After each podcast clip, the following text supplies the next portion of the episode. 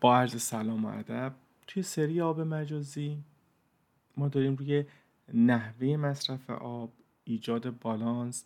و میزان آبی که هر کدوم از قطعه‌ها و هر کدوم از اجزاء تهویه مطبوع برای تولیدشون یا برای راهبری یا کاربردشون نیازه بررسی میکنه. مثل همه کارهای فنی برمیگردیم به مطالعات قبلی، برمیگردیم به استانداردها، برمیگردیم به مدارکی که قبلا توسط دیگران تولید شده، ولیده شده، اعتبار سنجی شده و الان میتونیم ازش استفاده کنیم. شاید یکی از اونها پروتکل‌های رایج در ساختمان‌های سبز باشه. برای اولین مثال رفتم سراغ سرتیفیکیت ول که برای ولبینگ، برای ساختمان‌های سبز هم روی میزان آب مصرفی، هم روش‌های آب و هم در زمینه کیفیت هوا شاخص خوبی محسوب میشه. توی اون یه قسمتی هست که چجوری ما میتونیم آب غیر قابل شرب رو در بخش‌های مختلف جمع‌آوری بکنیم و دوباره مصرف بکنیم. حالا اون برمیگرده نه در قسمت اولیه هر کدوم از اکویپمنت چقدر آب مصرف شده تا تولید بشن و یا چه انرژی مصرف میکنن، برمیگرده تو قسمت دوم که حالا که ساختمون در حال عمل کرده ما چقدر از آب رو میتونیم دوباره مصرف بکنیم. دیدم که خب حدود 2 امتیاز میتونید شما بگیرید و بعد اومده لیست کرده که چه مواردی یا نیاز داره. موارد اینا بود که برای مثال لیست بشه که در قسمت طراحی چه شاخصهایی در نظر گرفته شده، چه شبکه‌های جمع‌آوری در نظر گرفته شده، چجوری می‌خواین ریسک سلامت و ریسک انتقال میکروب از یک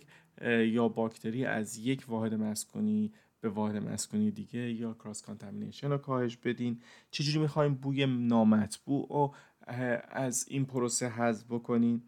و همینطور توی اون قسمت سیفتی پلنش یا اون قسمتی که داره به سلامت سیستم و ایمنی سیستم توجه میکنه برمیگرده میگه که خب شما باید لیست کنین که چجوری این تأسیسات میخواد شروع به کار بکنه، چجوری میخواد در حین کار تست بشه و داده ها برای کدوم، مثلا اگر دارین از آب بارون صرفا استفاده میکنین یک پارامترهای ایمنی دارید، اگر نه شما اومدین آب خاکستری هم دارین استفاده میکنید یک سری پارامترهای دیگه دارین که باید چک بشه و اگر دارین از آب سیاه استفاده میکنین و انواع اقسام پساب‌ها رو دارین تصفیه میکنین پارامترهای دیگه سیفتی باید چک بشه و بعد در نهایت میگه که خب شما باید داده های نگهداری سیستم رو هم ثبت کنین، فیلتر کدوم قسمت عوض شده، چه المان‌های عوض شده، کی دوره بازدید نگهداریش بوده و از همه مهمتر یک ناظر یا یک بازرس سومی هم باید بیاد و این کار شما رو اعتبار سنجی کنه و چک کنه که داره این اتفاق میفته یا نه.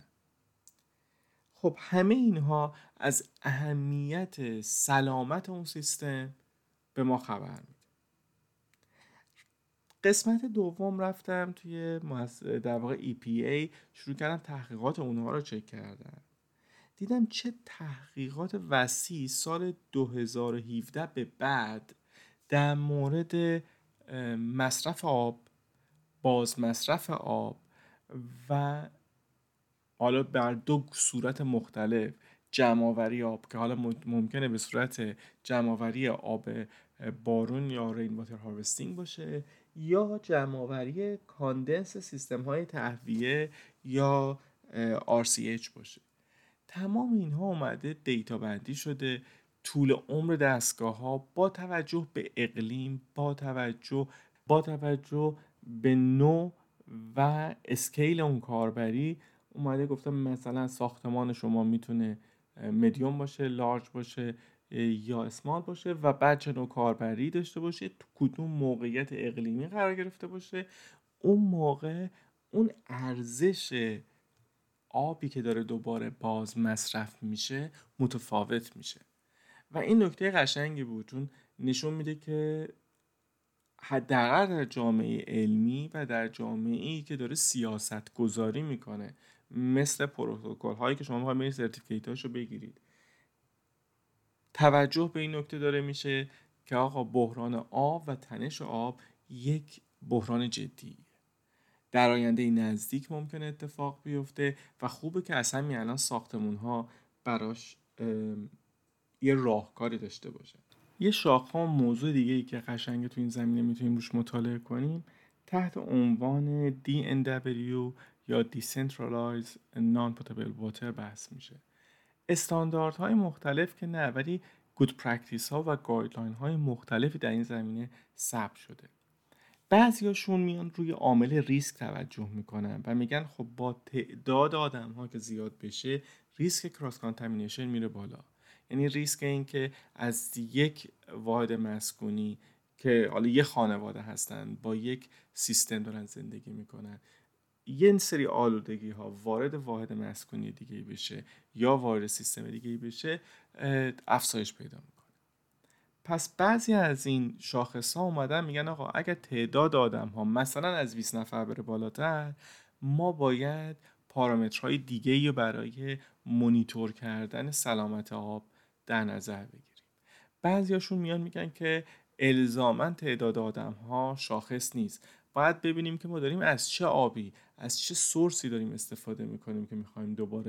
دوباره استفاده کنیم. مثلا اگر آب بارونه، شما این آب بارون از یک کیفیت مناسب تری برخورداره. حالا یه پرانتز باز کنم. ممکنه شما توی جاهایی هستید که کیفیت هوایی خارج چندان کیفیت مطلوبی نیست و میزان گازهای مختلف مثلا CO، CO2، NOx اینها تو هوا وجود داره. خب اگه شما بیاین اینا آب بارون رو دوباره جمع آوری کنین باید از میزان اسیدیته اون هم با خبر باشین و ببینین دارین اون گازهایی که با همراه باران حل شدن و تبدیل به اسید شدن و وارد سیستم شدن یه جایی مانیتور کنین. اما حالا بحث کلی اینه اگر شما دارین از آب بارون استفاده میکنین ریسک پایینتری داره صرفا تا اگر شما سیستمتون هم از آب بارون داره استفاده میکنه هم از آب خاکستری که مثلا خروجی سینک، خروجی ماشین‌های لباسشویی یا از آب سیاه که دیگه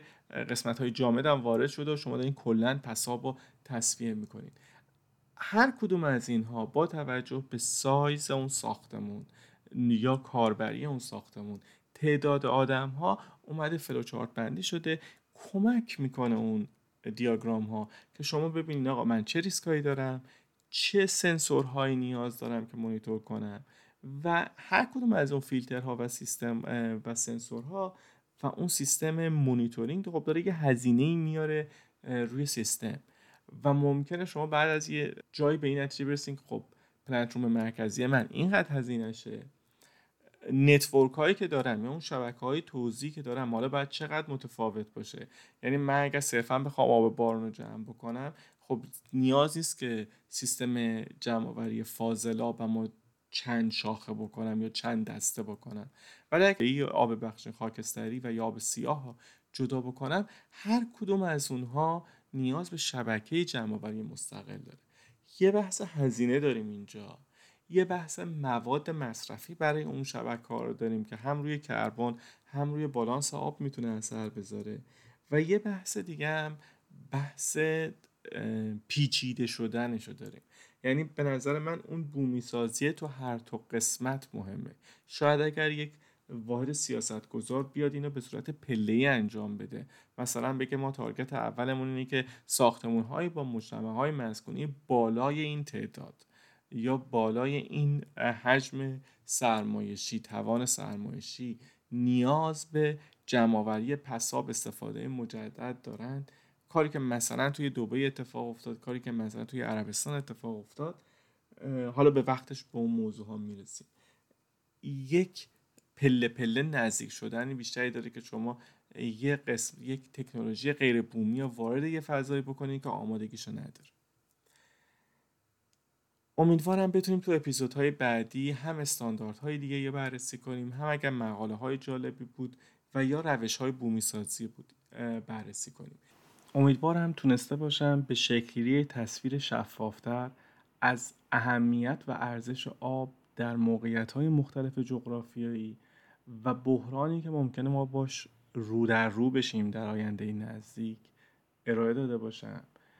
و در اپیزودهای بعدی روی این قضیه بیشتر کار کنیم، با هم دیگه گپ و گفتمانی داشته باشیم. هر جا که هستید موفق پیروز و سربلند باشید.